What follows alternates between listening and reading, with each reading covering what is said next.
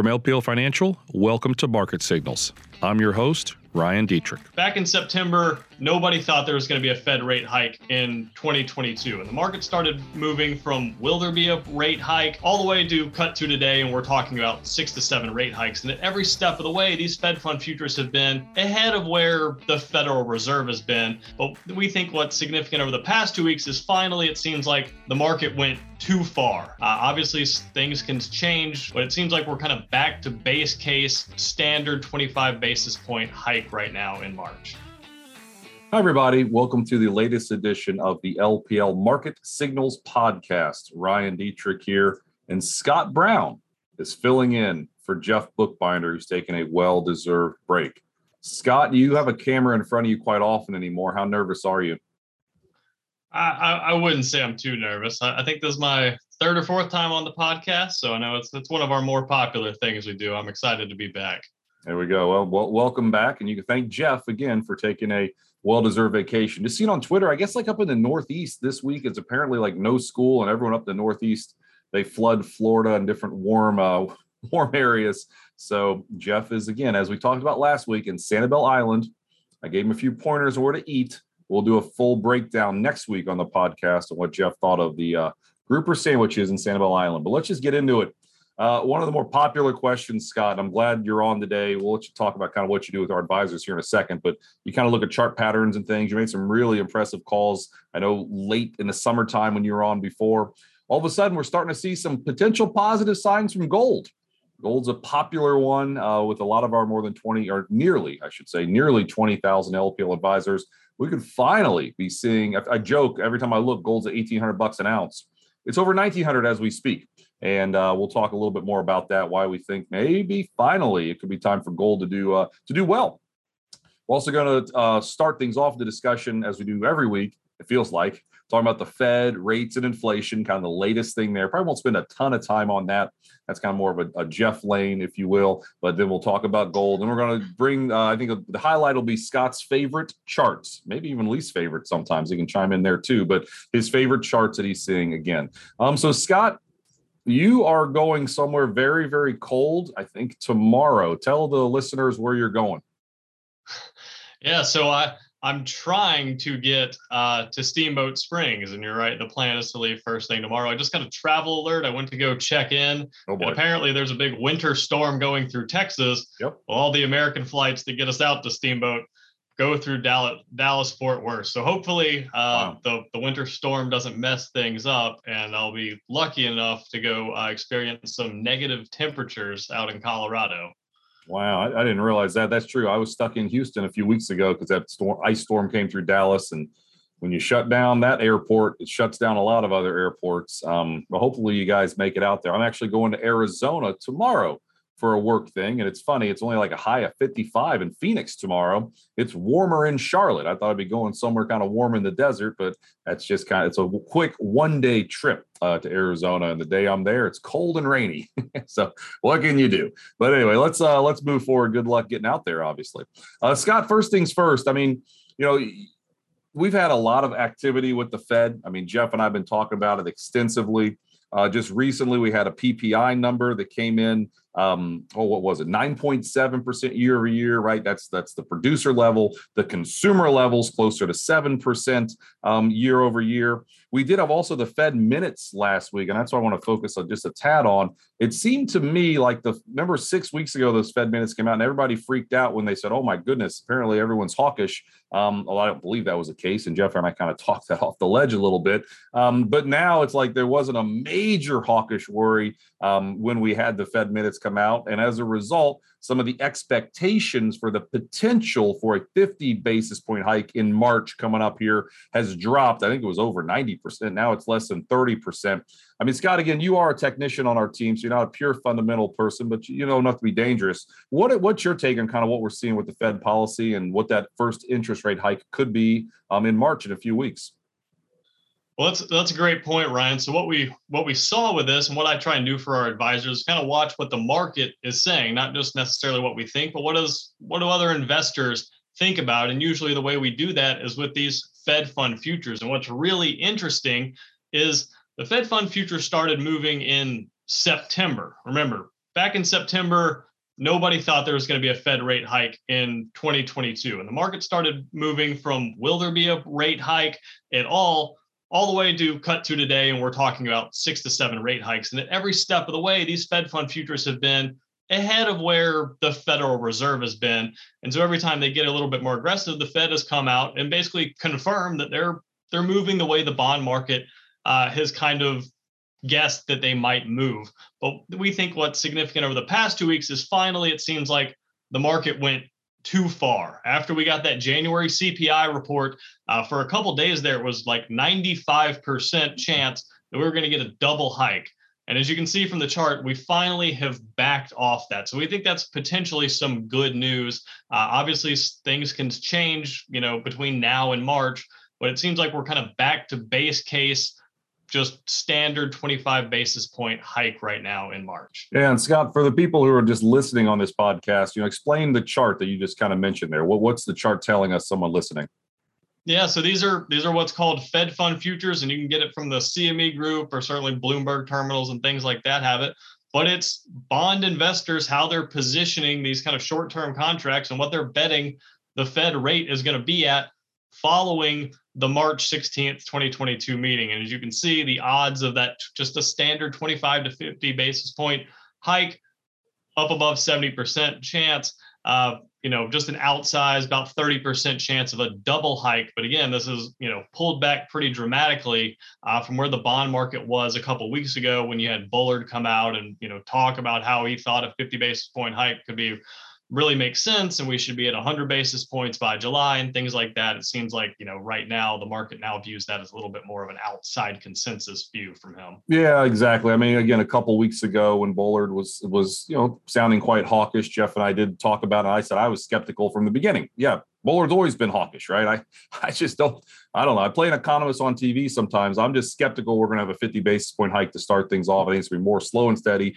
25 basis points, you know, six, seven times potentially here with more coming in 2023. But again, that can change. And as the, all the geopolitical concerns swirling, we'll talk a little bit more about that when we talk about gold. Um, but still, there, there are some real concerns out there. But I think it's, you know, our base case is still 25 basis points in March. Bottom line, there's a lot of rate hikes coming. I think that's what we should um, note. And just one more thing on the minutes, just kind of looking at the chicken scratch notes I wrote to myself here. Um, I said that I, according to the minutes, there's virtually no talk of a 50 basis point hike, right? Those are like the, the summary of what was discussed. So that kind of calmed some fears as well, if fears is even the right word, um, over the potential for a 50 basis point hike. So that's interesting. Now, Scott, we do want to move forward, but I want to bring one more thing on here you know the yield curve right? The yield curve looks at the difference between short-term yields and longer-term yields. Historically speaking when the yield curve is steepening that's like going up. That means longer-term yields are you know moving up faster than shorter-term yields. What we've seen obviously oh we'll call it the last three or four months the two-year yield or the shorter end of the curve has soared higher relative to the longer end of the curve which has gone higher uh, just not uh, up as much. We call that a bear flattening yield curve. I know you do a weekly um, webinar and chart book for our for our LPL advisors. Talk to me a little bit about a bear flattening yield curve and why, you know, hate to say this time is different, but potentially it is different. What does that mean?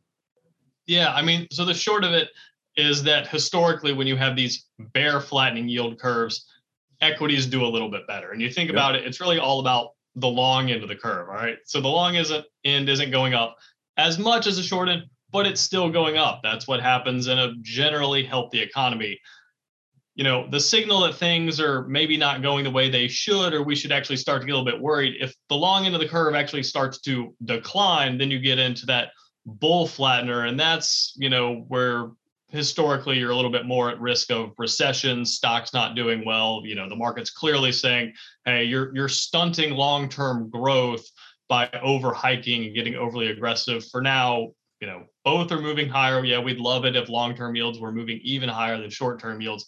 We think equities can still do well and we're along and it probably helps to stave off the time before a potential inversion as well. Yeah no well said there. Again it's a little little inside baseball probably for a lot of our listeners but again you know i think it it, it pays if you will to, to be aware of what's going on with the yield curve because so many people are saying oh the yield curve's flattening the yield curve is close to inverting we've looked when the 210 gets 50 basis points in other words there's another 50 basis points to get to inverted it's taken sometimes years to invert, right? In the mid to late 90s, we saw the yield curve get to right about here, and then it kind of went sideways for years. Who knows? There's going to be another situation like that. But I think the key concept being the media have a job to get eyeballs, to get clicks. They're going to do certain things to get people to do that. Talking about yield curve, inverted yield curve, how it's always predicted a recession. Yes, that's true. But again, we're nowhere near inverting yet. We're going to watch it closely, literally every single day. But that's important to remember. Uh, so, Scott, let's move forward. Good discussion there. Um, today is 2222. So, Scott, at 222 in the afternoon and 22 seconds, are you going to take a screenshot of your cell phone and share it like everybody else? I don't know if I will. I, I didn't. Re- I didn't think about that. I did realize that I was typing up a document and I put the date on. it. Like, oh, that's a that's a lot of twos, but yeah, two two twenty two in the afternoon. That'll that will be a lot of twos. Uh, does it does it mean anything? I think there's some superstitions about when you see all 11s on a clock. Does it mean anything when you have all twos? I don't know. We but you know what? We we've got a few hours to figure it out. if we're right, supposed well, to supposed to do something special, we, we better figure it out. I'm thinking at 222, don't we have a team meeting? I think we're in the middle of a team meeting. I, I think we'll just say we are. I think we are um, until 2:30. So we better uh, we better figure it out. Um, but anyway, so everybody enjoy February 22nd, 2022 at two o'clock 22 minutes and 22 seconds coming up in a little bit. All right, Scott. So, with that little goofy thing out of the way, I think this is honestly maybe the most interesting conversation we're going to have. I'll just kind of set the stage on what your kind of technical and, and fundamental look. We're going to talk about gold. Um, you know, gold is a popular uh, investment with a lot of investors. Uh, you know, you look at all the record spending that we've had, the huge deficits that we've had. Uh, you know, potentially U.S. dollar that could be a little bit weak, uh, record inflation, geopolitical concerns, whatever you want to throw in the pie and mix it up. There are some very, very strong potential tailwinds for gold. Now, I joked every time I talk about gold, it feels like it's 1800 bucks an ounce. At LPL Research, we pointed out a couple times over the last year, year and a half, where, you know, gold maybe was starting to get moving. Then, like Lucy with the football and Charlie Brown run up to kick it. gold, gold disappointed us every single time. Um, but Scott, maybe something's a little different this time with gold showing a little bit more strength here. Uh, talk to me why someone maybe should look to some gold in their portfolios for the next, say, six to nine months, where maybe it can be finally kind of a diversifier, maybe even provide a little bit of alpha. Alpha means outperformance to a portfolio of purely stocks.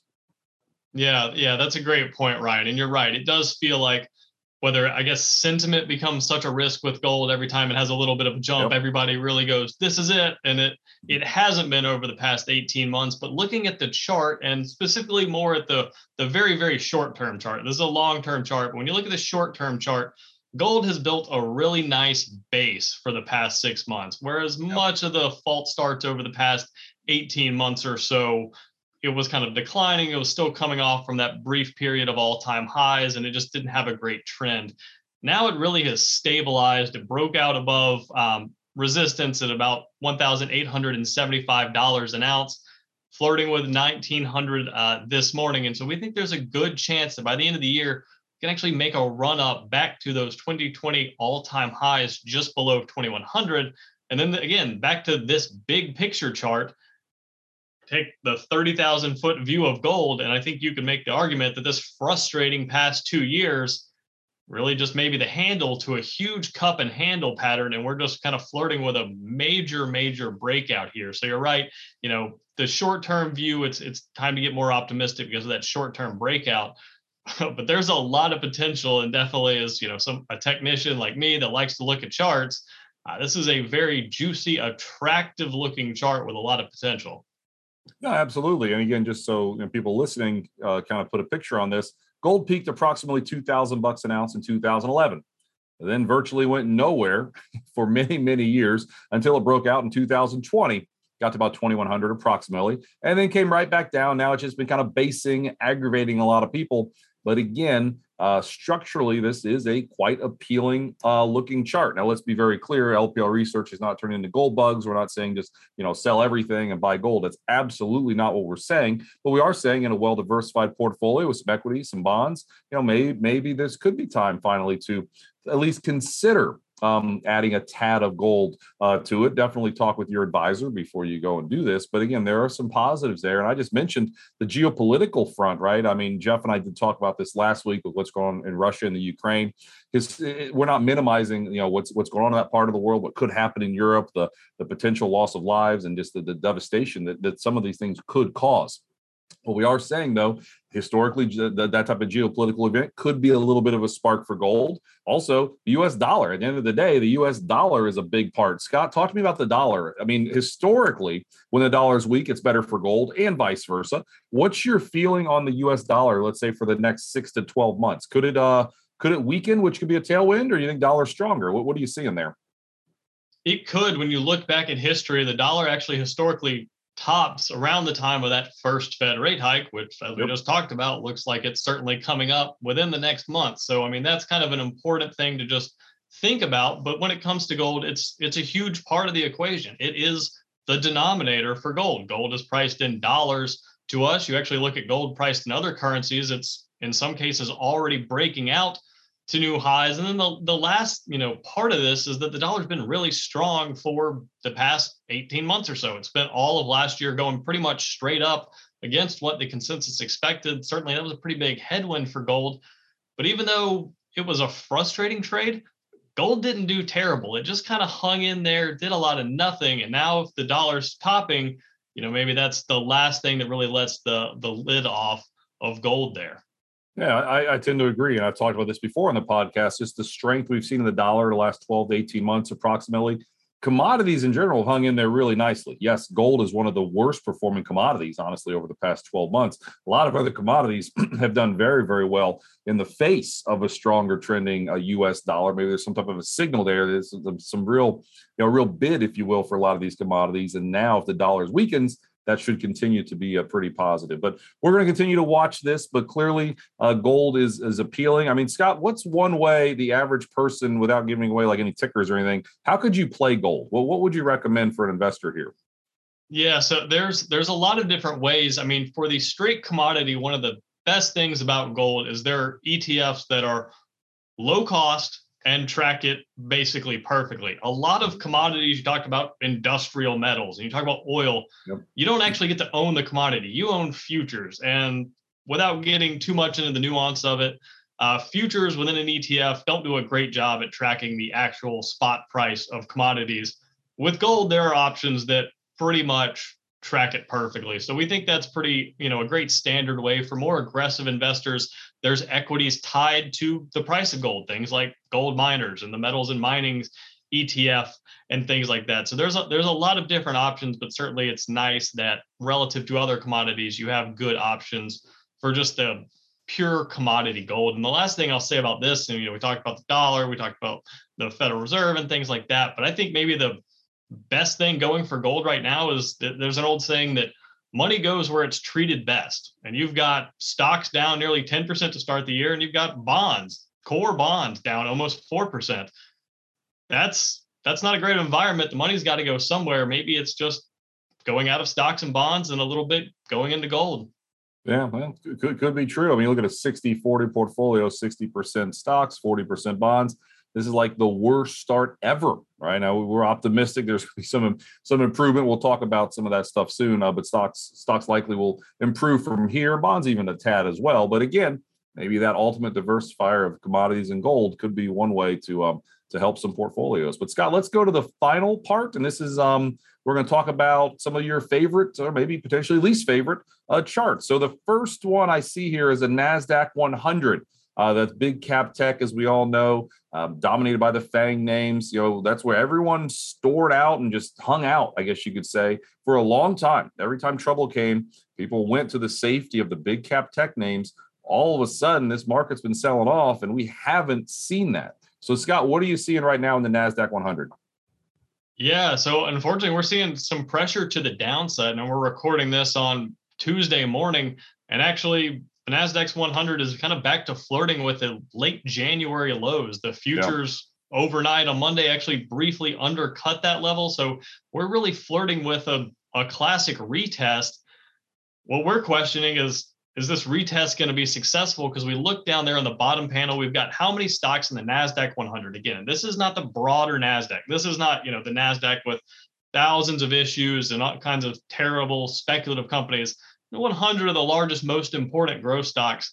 And of those 100, we only have about 27% up above their 50 day moving average, only around 40% up above their 200 day moving average and it hasn't really improved with the bounce that the index had over the past month. And so it just makes us question if things really gotten better, or is this just kind of a sellable bounce uh, and something that might actually undercut those lows? So it's something to watch. But you're right.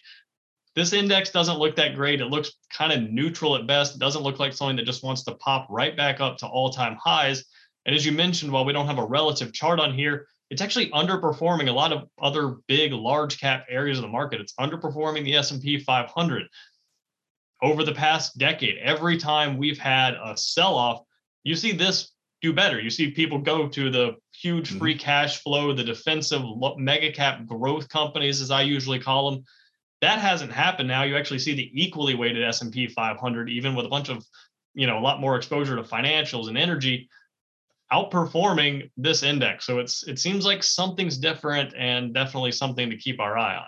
Yeah, I mean Jeff and I've talked about it a couple times. Just you know during the the sell off that we've seen so far this year, we didn't see big cap tech do all that well, and we saw yields go up. Yields not go down. Historically, they've gone down when the market, when the stock markets hit trouble. Hit trouble. So those are again two little clues that maybe something's a little different, at least since the QE period. But Scott, let's go forward now.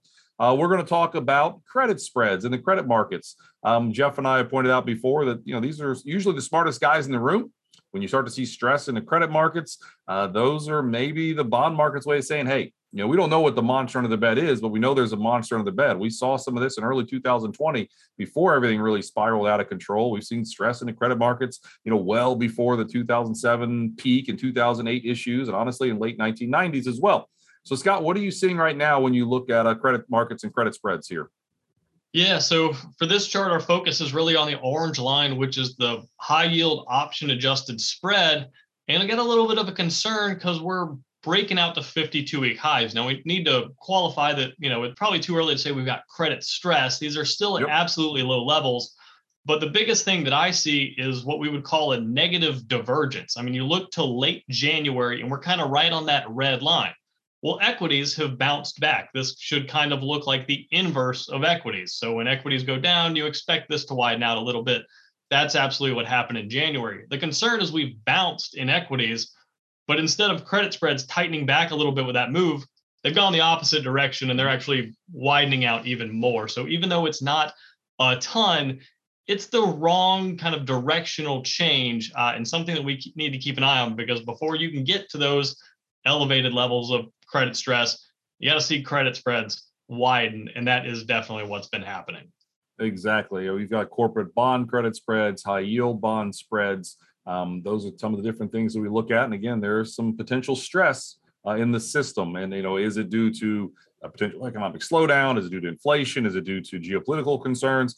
And, you know, it could be honestly any of those. And, and sometimes we don't want to necessarily ask too many questions. We just want to be aware in fact, we absolutely want to be aware that it's happening, and that is clearly what we are seeing here. So another kind of chalk it up reason to be a tad more defensive. Um, we've got two more, I believe, Scott. Uh, China. China's an area you came on, I think it was approximately August or September of last year. You laid out why you had some issues with China and specifically emerging markets and why structurally there are some problems excellent, excellent call. A lot of the models we run for our advisors, we, we just made some changes and got out of emerging markets. Um, that, that did really well for us because emerging markets had a really, really rough last four to five months last year. All of a sudden, it looks like you're seeing something a tad different here. Uh, what are you seeing as it pertains to China right now? Yeah, modest, modest positive. So think about what we just said about credit spreads. You know, before you can go really high, you gotta you gotta start somewhere. China's starting to form a little bit of a base, and that's especially interesting to us because of the generally global equity sell off we've seen to start the year. China is not down, it's basically flat. And you look back to December, we haven't really undercut those lows from December. The middle panel there is RSI 14, it's momentum, it's positively diverging. And all of this is added up, of course, to a little bit of outperformance for China versus the S&P 500 down there in the bottom panel. But China is a huge part of emerging markets. Basically, as China goes, our emerging markets goes. So if China, which back to the central bank talk, which might be easing this year while yep. everyone else in the world is tightening, starting to outperform, emerging markets probably are not going to be a place that you want to continue to avoid like we have for a lot of the past six months. So it's still early. We're looking for above 87 on the MSCI China index to signal a breakout and kind of an intermediate term bottom. Uh, but there's definitely some positives, and it's another thing to keep an eye on.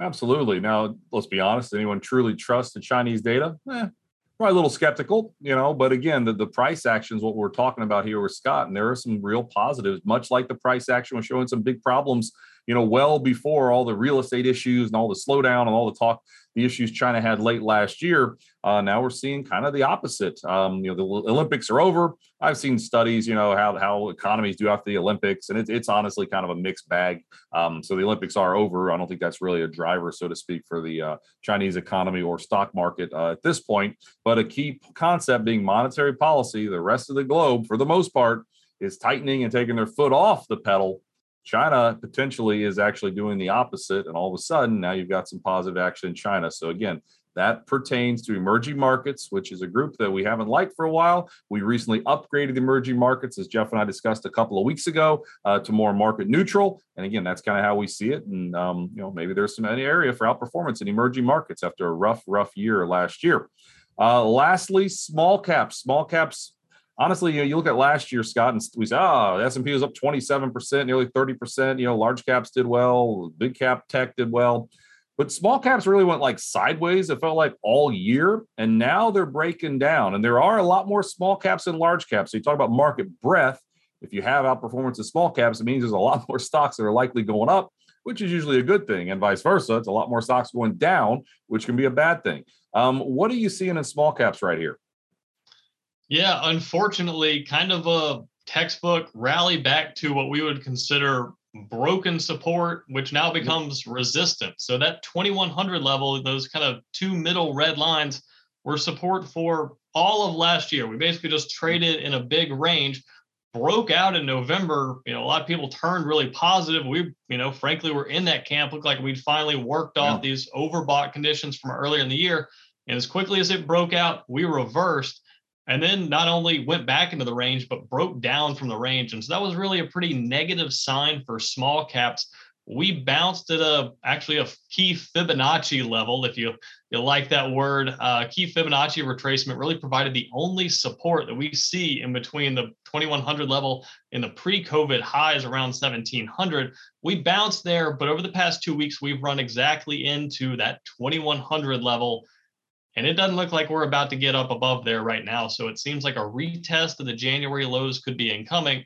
But also, if we're below 2100, it's just hard to be especially optimistic or bullish about the small cap space. Uh, absolutely. And again, so Scott shared some of his favorite charts here. If you listen on the podcast, thank you. But be aware you can go to our YouTube channel, LPL Research YouTube channel, and you can watch uh, Scott and I talk a little bit here, but you can also see some of these some of these charts as well. So with all that, everyone, uh, thank you as always for joining the LPL Market Signals podcast. Jeff uh, will be assuming Jeff just doesn't fall in love with the Florida life and decide to retire. Jeff should be back next week. Um, we're going to piece it all together. Clearly, the concerns with uh, what's going on in the Ukraine and in Russia are still there. As Jeff would probably like me to point out, though, this fourth quarter earnings season has just really been spectacular, up almost 31% year over year. And what the uh, what the U.S. Uh, corporate Americas had to say about the future has been pretty positive as well. So we've pointed out some potential worries and concerns but those underlying fundamentals in the U.S. economy, with a really strong retail sales last month as well, I know Jeff and I talked about that last week. Uh, the consumer is still healthy and corporate America is still strong. So let's just kind of remember some of these things. Maybe it's just simply time for the market after an incredible three-year run to kind of take a, take a little bit of a choppy break um, that tends to be what you see the first three, four quarters, first uh, two or three quarters of midterm years as well. And that's kind of playing out. So we're going to keep watching it all. But thank you to Scott uh, for joining us. Scott, any updates on your phone about your trip? Have they told you the trip's on or not, or anything last 30 minutes? Anything new? Uh, I'm about to do some frantic hopping around the American Airlines app, and, and hopefully oh. it all works out because it looks like uh, we got to go through Dallas to get there. So hopefully this storm just doesn't turn out Man. to be much of anything. That's uh yeah, good, good luck, I guess, is all I could say on that front. Um, anyway, so with that, thank you to Scott. Thank you to Neil, our producer, as always, and thank you to all of you, the listeners and watchers on our YouTube. You keep uh keep clicking on this and listen to this. We will keep doing the LPL Market Signals podcast. We'll see everybody next week um, which I think if my math is right, is that March? Is it, is it March next week? What is it? No, yeah. So next time we do this will be March. That is crazy. Anyway, see everybody in March. Take care. Bye bye. Thank you. This material was provided by LPL Financial is for general information only and is not intended to provide specific advice or recommendations for any individual. There is no assurance that the views or strategies discussed are suitable for all investors or will yield positive outcomes. Investing involves risks, including possible loss of principal. Any economic forecasts set forth in the podcast may not develop as predicted and are subject to change. References to markets, asset classes, and sectors are generally regarding the corresponding market index. All indexes are unmanaged and cannot be invested into directly. Index performance is not indicative of the performance of any investment. All performance reference is historical and it's no guarantee of future results. All information referenced in the podcast is believed to be from reliable sources. However, we make no representation as to its completeness or accuracy. Securities and advisory services offered through LPL Financial, a registered investment advisor and broker dealer. Member FINRA and SIPC. Insurance products are offered through LPL or its licensed affiliates. To the extent you are receiving investment advice from a separately registered investment advisor that is not an LPL affiliate, please note LPL makes no representation with respect to such entity. If your financial professional is located at a bank or credit union, please note that the bank or credit union is not registered as a broker dealer or investment advisor. These products and services are being offered through LPL or its affiliates which are separate entities from and not affiliates of the bank or credit union. Securities and insurance offered through LPL or its affiliates are not insured by the FDIC or NCUA or any government agency. Not bank or credit union guaranteed, not bank or credit union deposits or obligations, and may lose value.